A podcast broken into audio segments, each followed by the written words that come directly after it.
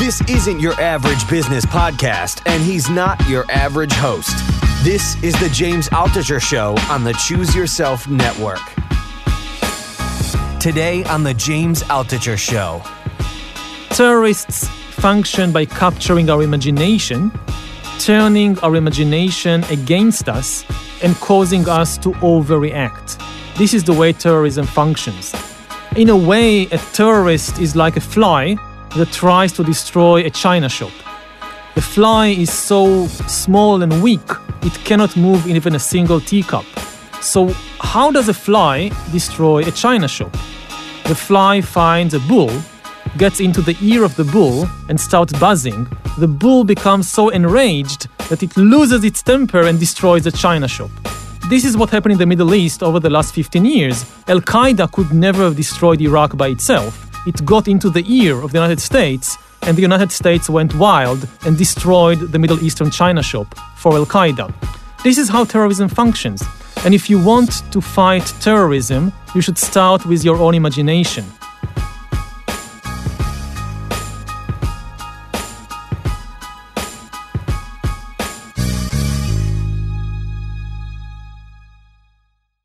So I have Yuval Harari with me, who is the author of Bill Gates' favorite book, Sapiens, and one of the highest recommended books by Mark Zuckerberg, Sapiens, and also his new book, Homo Deus. Now, Yuval, I have a, a million questions, but first, Okay. hello. Thank Hello, you for, for uh, coming on. It's my pleasure. You're a professor at the uh, Hebrew University of Jerusalem. Mm-hmm. So, uh, and then you you wrote these great books. Bill Gates wrote a, a glowing review of your book. Mark Zuckerberg recommended it to everyone. I first heard of you before *Sapiens* came out. I watched your course on Coursera, which was fascinating. Um, and it was this weird course where you're just sort of sitting in this In white room talking on the video, and then occasionally there's like images of like archaeological ruins, and Mm-hmm. and I'm thinking to myself, this is so ingenious. Like every chapter in this, and then the book came out, and it was even smarter. And then Homo Deus came out about. So so first off, I'm going to interrupt you a lot, but I want to just summarize what these books are, and correct me if if I'm wrong at any point. Okay. So *Sapiens* uh, was essentially what's happened before. Like, why did uh, Homo sapiens become not only the surviving human species over Neanderthals and the other human species that existed at the same time, but why were we the only uh, species to basically conquer the entire planet? And you sort of address that issue, and there's a lot of questions I have about that. But then it goes into Homo Deus, which is given the trend that's happened over the past 200,000 and particularly 70,000 years, what's going to happen in the next 100, 1,000, 10,000 years? And it's fascinating the things that you that you discuss.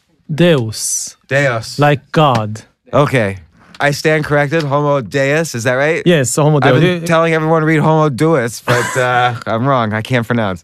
So, so the first question I have, I, you you bring up this really fascinating point that I never thought of. So, Homo sapiens have been around for 250,000 years, um, and we were around at the same time as who else? The Neanderthals. Neanderthals, Homo erectus, Homo denisova, and a bunch of others. I mean, you had at least six or seven different human species living side by side on the planet, and nothing indicated that Homo sapiens was special or superior to the we, others. we were kind of third rate, right? Like we were sort of wimpy in this one little area of East Africa Yes. for many, many, for like oh, 150,000 years. yes, And then and then we weren't even around other humans then, right? Because Neanderthals were in Europe. Yeah, in the Middle East and, and Europe were Neanderthals. In East Asia, you had Homo erectus and, and, and so forth. Uh, there was some overlapping.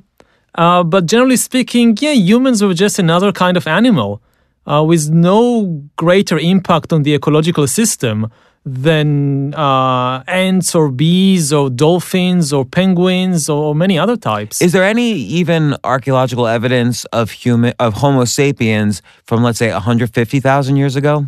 Yes, we have evidence of Homo sapiens in East Africa from 150,000 years ago that looked almost exactly like us and even had the same size of brain or even a bit larger than our brain today. But we don't have any evidence of special technology or special achievements, and as and we didn't manage to break out of East Africa. Um, the real rise to power of Homo sapiens began only around 70,000 years ago, and then it's very quick. I mean, in, a, in an evolutionary flash, Homo sapiens spreads from East Africa to conquer the whole planet. It And- and- drives to extinction all the other human species around, the Neanderthals, the Homo erectus, and so forth, and it goes on to become the dominant species of the planet. So, so I, I want to just um, ask you one, uh, one thing about that. And by the way, I, I interrupt anytime I'm curious. I'm Yeah, going to yeah. interrupt a little bit. But uh, uh, you say an evolutionary flash, and what's Yes. interesting there is not only in the scope of like mammals and so on, which have been around millions of years, but even Homo erectus was around a million and a half years. We've only Yeah. been, we're kind of like a child. We're, we've only been around 250,000 years, and yet something what what happened to us 70,000 years ago it almost sounds like science fiction like like we got infected with something and then yeah, we, we, we got like a special superpower. Uh, and our superpower is the ability to cooperate in very large numbers. Uh, Neanderthals, Homo erectus, chimpanzees, they can cooperate. Maybe a few dozen chimpanzees or Neanderthals could cooperate. Uh, Homo sapiens moved to cooperating in many hundreds and then thousands and millions. And today we cooperate with billions of strangers on a daily basis And in so- the so- global economy. So I, I want to ask you about that because it seems like there's two phases there. One is there's kind of just the tribal phase where we have our 30 close people that we know intimately, Mm-hmm. and then there's uh, 150 people or so where we know it's enough people that we could gossip about them. Yes. So so if I don't know Jack, but you do, you could tell me he's good to hunt with or not. But but there's sort of a limit to that. Yes. Uh, 150 people, and then you you sort of mentioned there's a third stage, which is we can believe in some kind of fiction, like for instance. Uh, a religion or nationalism or capitalism, and that allows us, like, if you're in China and I'm here and we're both Christians, we could work together somehow. Exactly. I mean, to pass the 150 line, to start cooperating with many hundreds and then thousands and then millions, the basis for that is the imagination. We don't have an instinct for cooperating on a large scale. We cooperate with millions of strangers if and only if we all believe in the same fictional stories. The human superpower is really based on fiction. We are, as far as we know, we are the only animal that can create and believe in fictional stories, and all large scale human cooperation is based on fiction. So, so, so let's see how that first.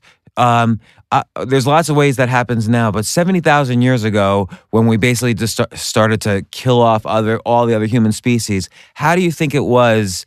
Well, we I were, we were doing it. One option, which we have anthropological and some archaeological evidence, you begin to see trade between different groups, with something you didn't see with Neanderthals or with other other species, uh, other human species. Uh, people who don't know each other trade all kinds of items, and how do they do that? Uh, from what we know from anthropological studies, you create um, in order to trade with somebody you must trust that person if you don't know him or her personally how do you trust? And the way to build trust is to imagine that you are part of a bigger family. So you create some mythical ancestor and you say you meet in the middle of the jungle and you say hey you are my kind of distant cousin because we are both descendant from the same ancestral figure and we are both protected by the same ancestral spirit so even though we don't really know each other uh, we are kind of the same family and this goes all the way to the present if you take a dollar bill and look at it you still have ancestral spirits on the dollar bill all these dead presidents uh, hey, you know That's really- Lincoln. it's I also know. Lincoln. hey, we're, we're buddies. Um, of course, Lincoln really existed. And also, it's very likely that some of these ancestral spirits also began as real life people. But with the passage of time, both with these ancient chiefs and with the dead presidents, the myth is far more important than the actual flesh and blood person. You know, it's really interesting about money because not only is there sort of our ancestors, like here's a one dollar bill, uh, George Washington, but there's also things like In God we trust. In God We Trust. There's this pyramid with the eye. Like there's all these sort of mythological. Yes. And there's there's a lot of stories on the dollar bill. Money is probably the most successful story ever told because it's the only story everybody believes. I mean, not everybody believes in, in, in God or in the same God. Not everybody believes in, in, the, in nationalism, but everybody believes in money and in the same money. If you think, for example, about, I don't know, the Islamic State. So when they entered all these cities in Syria and Iraq, they destroyed uh, government uh, offices and they tore down statues and they killed people and so forth. One thing they never did, they never burned the money. When they entered the bank in Mosul, and found in the vault lots and lots of American dollars with pictures of American presidents and with slogans of Christian slogans about God we trust and all that. They didn't burn it. They took it and they used it because even the Islamic State believes in the dollar bill. It's so interesting. So, so, so back to seventy thousand years ago. Do you think a bunch of human tribes that didn't really know each other that well kind of banded together and started sort of dominating over the Neanderthals or the other human species that were around? Yes, we have evidence for that. As I said, the best evidence is for trade between different sapiens bands, which you don't see with Neanderthals. And you see, for example, uh, seashells from the shores of the Mediterranean popping up in archaeological sites in Hungary or in the middle of France, hundreds, thousands of kilometers away from the seashore, because it was these uh, shells were traded uh, between different sapiens groups.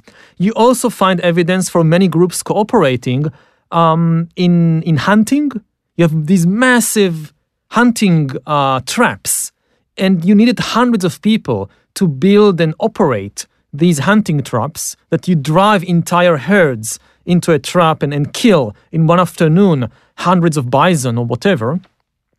And you also find evidence in burial sites like in Russia, there is a very interesting burial site from 30,000 years ago, and you find some tribal chiefs or something buried with thousands and thousands of ivory statues and beads and jewelry.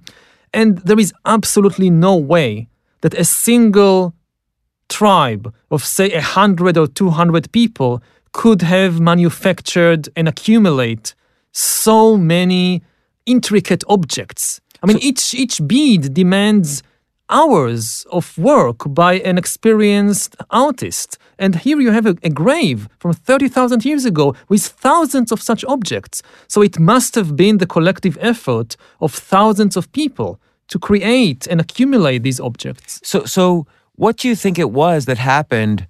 I mean, clearly, all along, we have the same DNA that we had 150,000 years ago, that we had 70,000 years ago. So, what do you think happened to the human brain to allow us to suddenly um, accept this notion of fiction and, and, and cooperating as a result of fiction. And by the way, we didn't think it was fiction. No. We believed in gods and we believed mm-hmm. in whatever it was, money and, and so on. We don't think money is a fiction.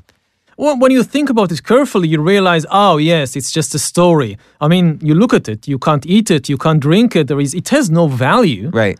But uh, you have this common story that everybody accepts that yes, this piece of green paper is worth like, I don't know, like a banana. So I go to the supermarket, I give it to a complete stranger I've never met before. And because he also believes in this green piece of paper, he gives me a banana and I can eat it. I mean, this is really amazing. And what enables us to do it, we are not sure what happened to in our brain 70,000 years ago. Probably some genetic mutation or a couple of mutations changed the internal structure of the brain in such a way that people, that humans, uh, could start creating and believing in things that exist only in their own imagination.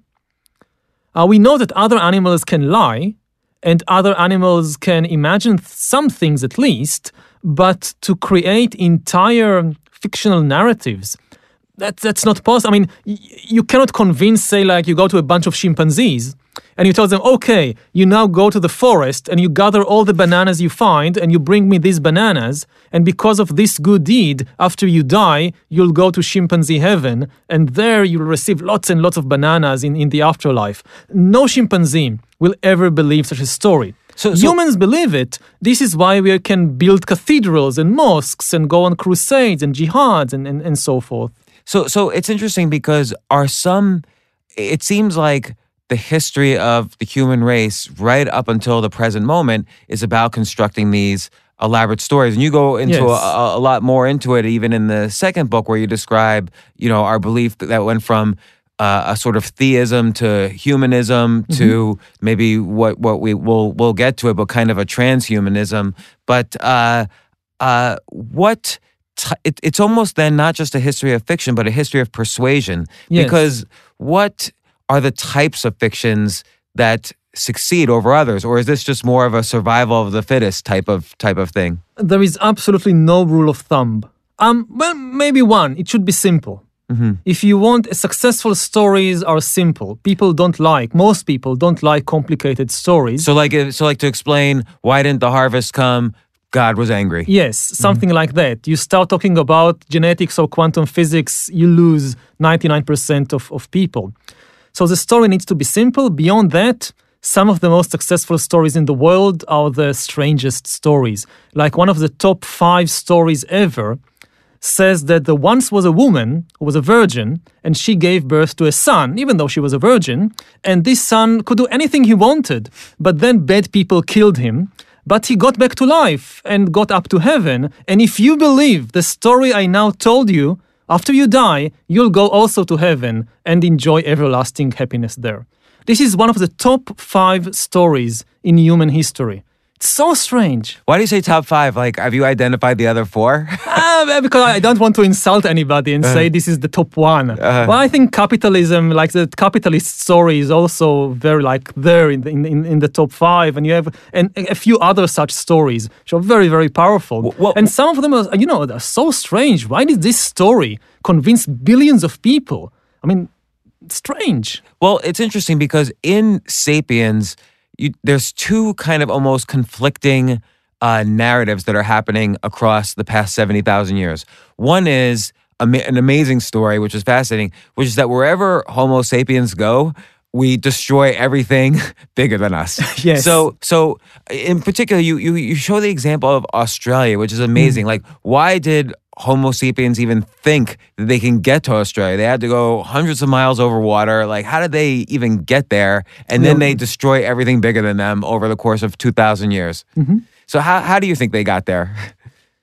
Um, we are not sure. I mean, they must have built boats or some other craft, and this is 50,000 years ago. Uh, they must have built some kind of sailing vessels, and but they also needed to get organized. You couldn't colonize Australia 50,000 years ago just by, I don't know, 10 people drifting by accident to the Australian shore. You needed uh, a large number of people to cope with a completely new ecosystem about which humans knew nothing. They didn't knew they didn't know the animals, the plants, the mushrooms. The, it was all strange and new.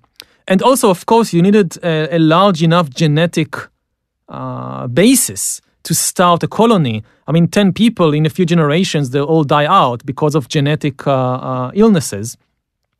So it, it was probably a kind of more organized expedition. How did you convince 50,000 years ago hundreds of people uh, to go on such an expedition? Probably some very good story. Well, so so so what's interesting though is that you described it not only with Australia but with uh, America and and every place humans went. Everybody, all of our potential predators uh, were destroyed. So Not just predators, all large animals. In Australia, 50,000 years ago, you had dozens of different species of large animals. And within a few thousand years, 95% of them disappeared.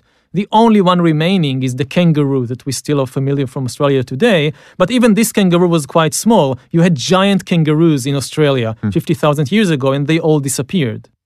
And so so so there's this kind of history of violence that that even tracks into the, the latter part of our history and you, you describe this after post agricultural revolution we start having wars and you know battling for resources. But then at the same time there's this almost conflicting narrative of unification where we go from tribes to groups of tribes to villages to cities to kingdoms to empires. And now even you can argue uh, belief systems like capitalism or websites like Facebook have gone beyond the boundaries of countries to create more of a global communication system. And so, so is there um, kind of a, a unification of these strands? vi- between violence Yes. and and unity? Um, you can say that there are basic two trends in history which seem to be mm, irresistible. One is the trend towards human empowerment. As time goes by, humankind becomes more and more powerful, largely because they, we invent new technologies and new ways to organize ourselves. And once you discover a new technology or a new uh, way to organize, you almost never go back. And secondly, as time goes forward, so humankind becomes more and more unified. Largely because we have better communication technology and better transportation technology. And and also, I guess you suggest that as we get more and more connected, our rate of technological change obviously gets faster because we were able to exchange ideas more faster and develop technologies that makes humankind better as a species or as a, as a, as some as a group. Uh, yes, it's easier to exchange ideas, to exchange merchandise, to exchange people, and this generally tends to contribute to even faster economic growth and and faster invention of, of new technologies. and yet and yet there's a really another this the next really fascinating part of sapiens and and believe me i want to get to the second book but i just want to plow through all the fascinating things in, in sapiens the, the next fascinating thing is that you discuss the agricultural revolution and we all think of it as okay we kind of discovered the harvesting of wheat and were able to organize in terms of farms and villages and so on. And you said that you you you kind of make the point that this essentially ruined us as a or partially ruined us as a species in some sense. Like our lives as individual maybe it empowered us more as a species but as individuals it made our lives worse Yes, there is a big difference between the collective power of humankind and the individual life. Um, in terms of collective power, obviously agriculture made us more powerful. Without agriculture, you could not have cities and empires and so forth. At the same time, the life of the average person became worse. If you think about it from the viewpoint of the, not the king or the high priest, but the average peasant woman in ancient Egypt, life is harder than as a hunter gatherer 10,000 years previously. Um, you have to work much harder. The human body and mind evolved in adaptation to the life of hunter gatherers. You go to the forest to look for mushrooms, you climb trees to pick apples. This is what you do. And suddenly, what you do all day as a peasant is you bring water from the river in buckets and you harvest the corn and you grind the corn. It's much more difficult for the body and it's very boring to the mind. Uh, even today, the jobs of hundreds of millions of people around the world are far more boring than going to the forest to look for mushrooms. yeah and you, and you mentioned earlier that uh, the hunter forager brain might have even been bigger than the brain we have now do you think if we took a hunter forager baby from like 40,000 years ago and like a, a zero year old and brought him or her here and raised him do you think it would be a smarter person That's a good question. We, we're not sure. I mean, what we what you do know is that in order to survive as a hunter gatherer, you needed superb skills, both physical and mental. Uh, you relied on other people, of course, but without superb skills of your own in many different fields, you couldn't survive. You needed to know how to track animals, how to find mushrooms, how to make shoes, how to take care of, of injury, how to cooperate with other people effectively, many things. Today, you need to know far less. I, for example, I teach history at university. I need to know history, and that's about it. Everything else, I take my salary from the university, I go to the supermarket, I buy it. I don't know how to prepare my own food. I don't know how to make my own clothes. I don't know how to take care of my, my, my health. I mean, for all that, I rely on other people. As a collective, we obviously know far more than people in the Stone Age. As individuals, we probably know far less. know, so so now I want to get into you know, so in the second book, you, or in the first book, you bring us all the way to here. You get through uh, the agricultural revolution and the rise of kingdoms and empires, and everything's there to sort of a support some kind of story like religion or nationalism or whatever, and that leads to wars and battles for resources. You make one interesting point, uh, or many interesting points, but after the scientific revolution and after the wars of the 20th century, war itself is diminishing now because, as you point out, it's not like China would invade Silicon Valley for its silicon. It's now everything's ideas and it's much more abstract, the, the resources we have. Yeah, well, you see a decline in, in international violence, I think, due to two main reasons. First of all, nuclear weapons have transformed war between superpowers into collective suicide, which is why we didn't have any such war since 1945. And secondly, there is a change in the nature of the economy from a material based economy to a knowledge based economy. The main assets in the past were material, like gold fields, uh, gold mines, or wheat fields. And these are the kinds of things you can conquer through violence. You invade, say, in the mid 19th century, uh, so the United States invades California, takes it away from Mexico, and hey, we now have all these gold mines, we, we are richer. It makes sense to, to wage war. Today, more and more, the main assets are is, it, it, the main asset is knowledge. The source of wealth of California today is the knowledge in the minds of engineers and technicians and CEOs, and you just cannot conquer it by force. If the Mexicans reinvade to reconquer California, let's say they succeed somehow, they won't gain anything. I mean, there are no silicon mines in Silicon Valley. The wealth is in the minds of the engineers, and you cannot conquer it by force. So there are still places in the world where you have a lot of violence. These tend to be the places where the economy is still old fashioned material economy, like the Middle East. Oil fields, I mean, it still made sense for Saddam Hussein to invade Kuwait because the wealth is in the ground, it's oil, and you can conquer it. Um, but generally speaking, there is a decline in human violence. What about like terrorism? So you mentioned in Homo Deus that terrorists are almost by definition weak because they don't have the resources to take over a country, for instance. So they're they're trying to more create fear than death. Yes. And but what if a terrorist organization? What if technology becomes so simple for nuclear weapons or for biological warfare that terrorists are able to get a hold of that technology? You don't really seem to be that worried about that. in that the would next be a phase. game changer. Mm-hmm. I mean, once you have weapons of mass destruction in the hands of tiny groups accountable to nobody, uh, that's a game changer. And that's a very big threat. Uh, so far, we haven't reached that point. Um, so far, terrorism has been mainly a psychological menace. It, it functions, I mean, terrorists function by capturing our imagination, turning our imagination against us, and causing us to overreact. This is the way terrorism functions.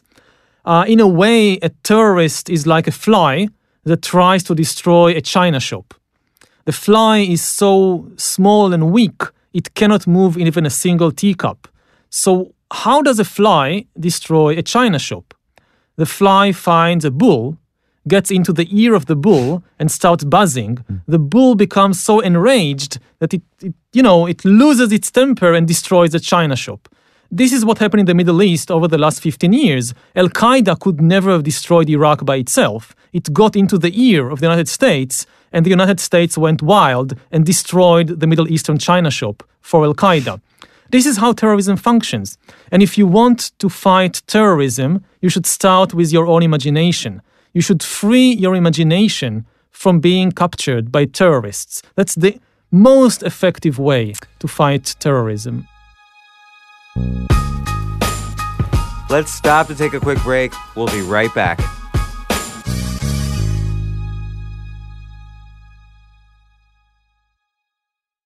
Hey, if you like this episode and want to make sure you never miss one, because I have a lot of great guests coming up, then subscribe to this podcast on Apple Podcasts or wherever you get your podcasts. You can also check out the show notes at jamesaltucher.com slash podcast. Also, if you want to get my blog updates and other updates that I do, sign up for the newsletter at jamesaltucher.com. Once again, thanks so much for joining me on the journey of this podcast.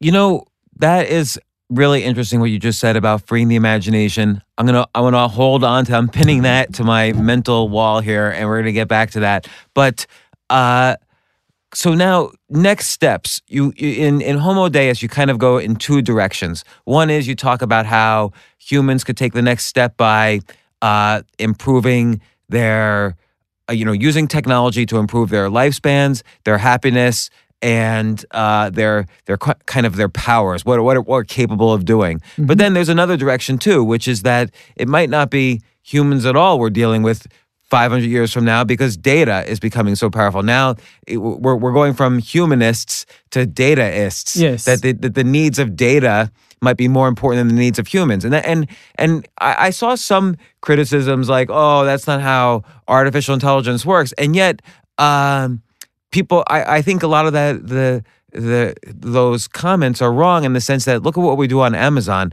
We don't now look for what our friends are recommending. Amazon has all these algorithms that mm-hmm. uses that sees what millions of recommendations are and says based on what your browsing history is and other people's browsing history, you might like these books. Yes. So so already we're kind of allowing giving up our humanism, our, our right to privacy, for instance, in for the needs of data, for the needs of big data. Mm-hmm. And so which so let's start on the first one, how we could become superhumans and what's happening in that direction. Well, I mean, given the advances in bioengineering and brain computer interfaces and so forth, I think it's very likely that within a century or two, Homo sapiens will disappear and be replaced by a completely different kind of being. Um, something which will be more different from us than we are different from Neanderthals. But but would we? It it seems like because that would be largely because of sort of some sort of biological engineering, like Yes. Um, but but we'll still be able to, you know, those ho- super Homo sapiens will probably still be able to mate with current Homo sapiens. It wouldn't be necessarily a, a DNA change, unless maybe it would be. We don't know. It could it could go in the direction of just biological engineering. Uh, just as Homo sapiens 70,000 years ago, a small change in DNA leading to a small change in brain structure was enough to transform an insignificant ape into the ruler of the world. So a few more changes in DNA causing a few more changes in brain structure, who knows what the consequences will be? And, and your point is that we now, because we now are starting to get the actual ability to change our own DNA structure, mm-hmm. that could happen quickly.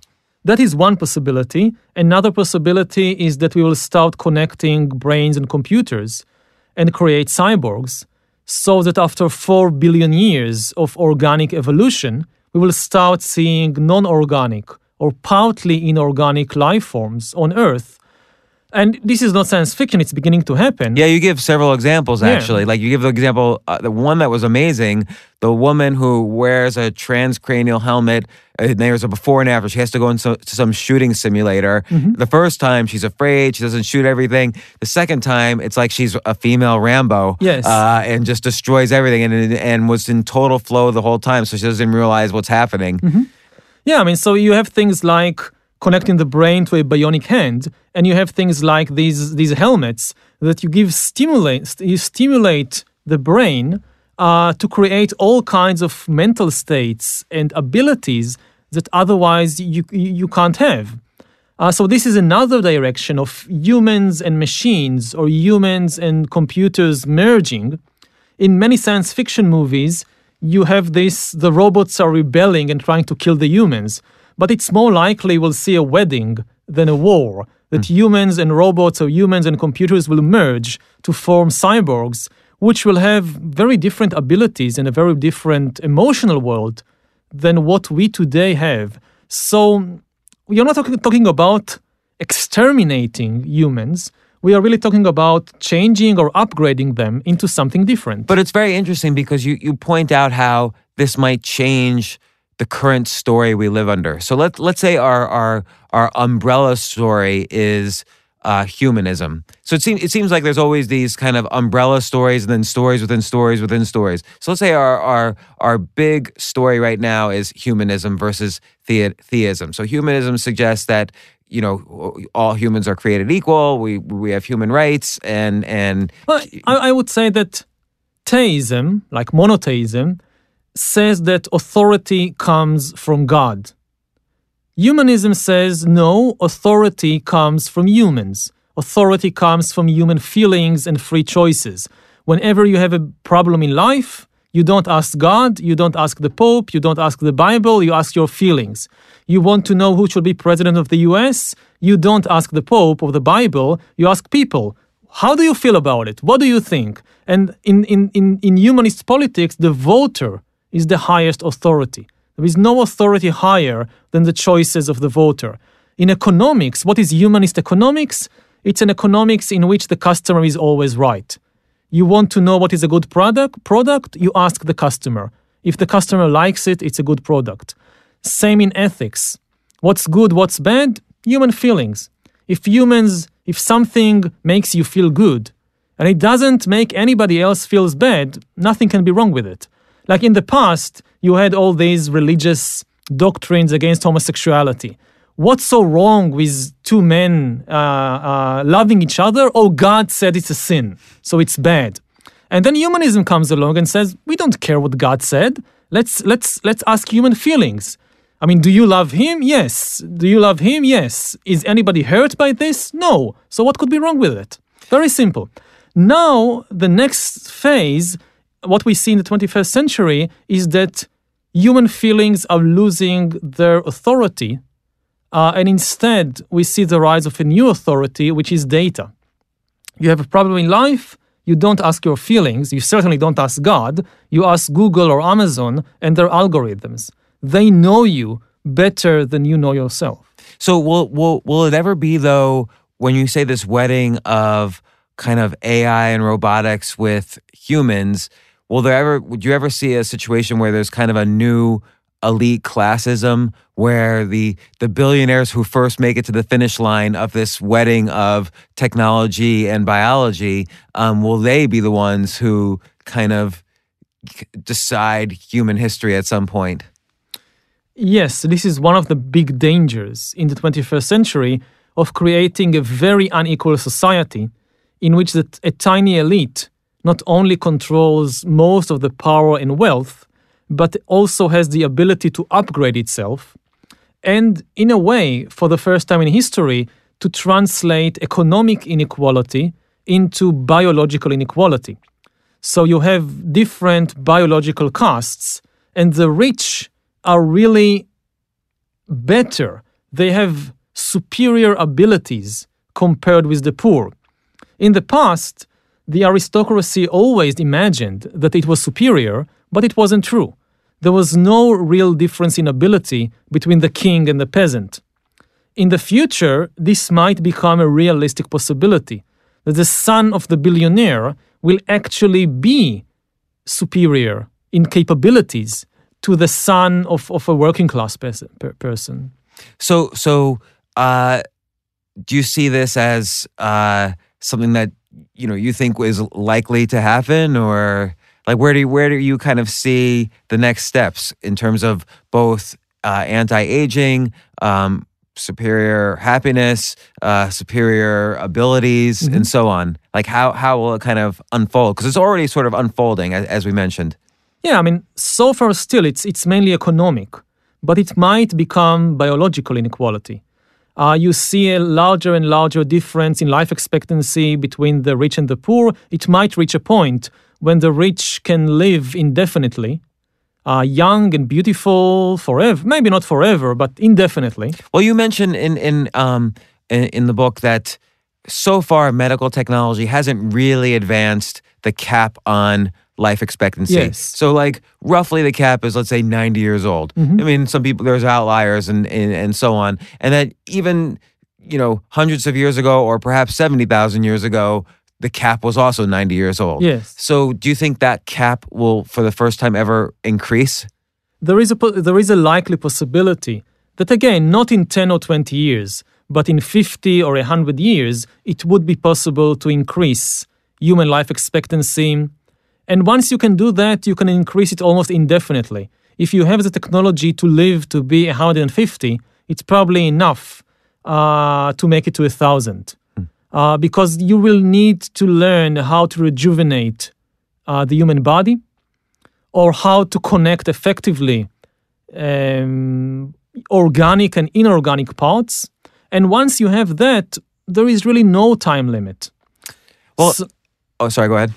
So, again, it's not a certainty, And it's much more difficult than some people imagine, but it's not impossible that, say, within a century, you, it will be possible to extend human life indefinitely if you have enough money to allow yourself to pay for all the expensive treatments. And is there is there a, a I mean, even though all the Malthusian predictions of doom because of overpopulation have proven false, do you think there is a danger if everybody starts living to 500 that th- there's an overpopulation issue or? I think there are much bigger problems. Um, first, it won't be available for everybody, for the 8 billion people on the planet. And if you have such kind of technology, then resources are not a problem.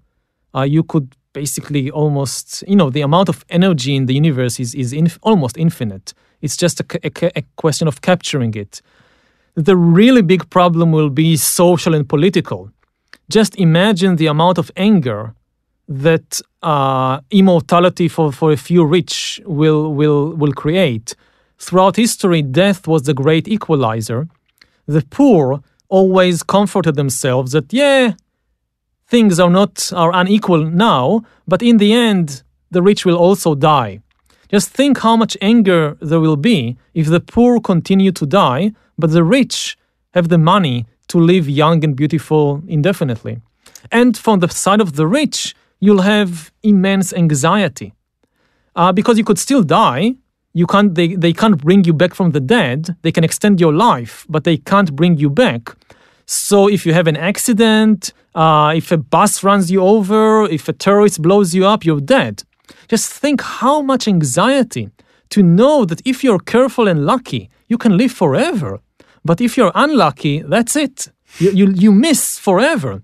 I mean, today people are willing to take risks. Like I flew here from Israel, I, it's dangerous. I go to, I don't know, I go to uh, to India to climb the Himalayas. It's dangerous, yes, but I'll die anyway, so I take risks. If you think that you have a, a fighting chance of living indefinitely, you won't be willing to take any risks and you will be i mean woody allen would look like the least neurotic person in the world compared to the level of anxiety we are talking about. Says one jew to another. So uh, so i want to i want to the, the, the next thing you talk about in terms of the technological or biological engineering of humans is happiness. And you and you talk about two opposing stories and which one we're sort of leaning towards. There's sort of this kind of quasi Buddhist uh, story of okay, a key to happiness is to just crave less things. Yes. And this is the third noble truth in Buddha's you know four four truths. Or we could just biochemically take pills that increases dopamine all the time in our brains. Yes. And society is of course leaning towards The the, latter. Yeah. and uh, uh, but but there's there's the argument that you know these neurochemicals, no one's ever really figured out how to uh, make it non-addictive and uh, you know how to how to slow down the metabolism of them and, and so on. Do you think that's an area we will possibly conquer? It's a very, I mean, I think this is the path we are heading towards, and it's a very, very dangerous path. Uh, because we don't understand ourselves well enough to start manipulating our internal systems. Over the last thousands of years, we've gained the power to manipulate the world outside us, to control the animals, the forests, the rivers, but we didn't really understand in depth the ecological balance so we used our power in an unwise way, and now we are facing an ecological collapse. We pushed the ecolo- ecological system out of balance with all our manipulations. And it's because it And- happens so slow. It's the same thing as you mentioned in the um, agricultural revolution. Things happen so slow. It seems good at first. Yes. All these improvements, the steam engine seemed good at first, and then you realize 300 years later, uh oh, but Hmm. we can't go back. And the thing now is that we are starting to gain control of the world inside us, to control our bodies, our brains, our minds in the way that we previously tried to control forests and rivers. But we don't have a good understanding of our internal system, especially of our minds. So the danger is that all these internal manipulation will end up with an internal ecological disaster. We'll face a kind of mental breakdown, just as today we face an ecological breakdown.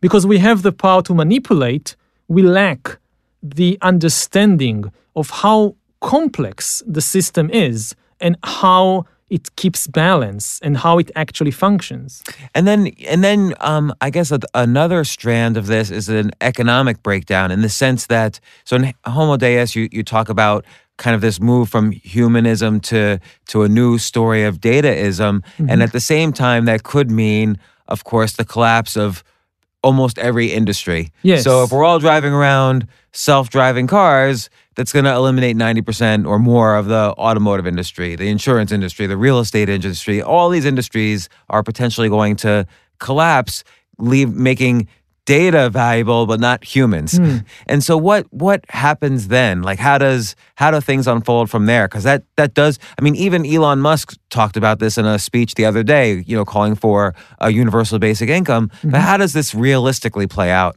we don't know. Mm-hmm. I mean, what we do know is that the job market in 30 years will be completely different from what it is today. Many, even most jobs that exist today will not exist in 2050. But they're not going to be like it's not like factory workers are suddenly going to be, you know, robotic scientists. That's the problem. I mean, previously people say, oh, we've been there before, fear of automation. But what we saw previously, okay, you didn't need farm workers because you had all the tractors, so people moved from being agricultural laborers to being factory hands.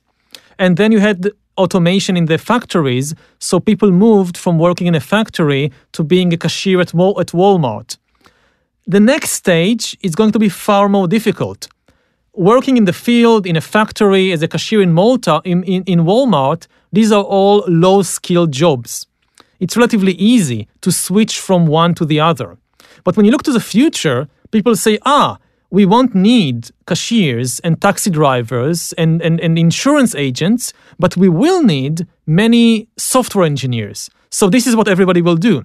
But there is a problem there. It's very difficult for a 50 year old unemployed cashier from Walmart to reinvent herself as a software engineer.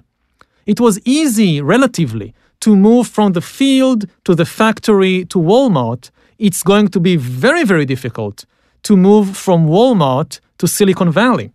So it's going to be interesting to see, you know, as I mean, it's not like you give one set of predictions in Homo Deus. You present all these possibilities that all seem very realistic, and it's all based on what is currently happening. Yes. Which is why you see people like Elon Musk talking about it, why Bill Gates is recommending your books, and so on. It's all based in the reality right now and the directions we've been going. So, so, uh, you know, a, I want to recommend *Sapiens* and, and *Homo Deus*. These are just brilliant books. I've already recommended. I, I've written um, uh, an article, the 40 books that have changed my life, and *Sapiens* was was I believe number one on the list. So I've already been recommending your books in a huge way. But *Homo Deus* also just a remarkable book.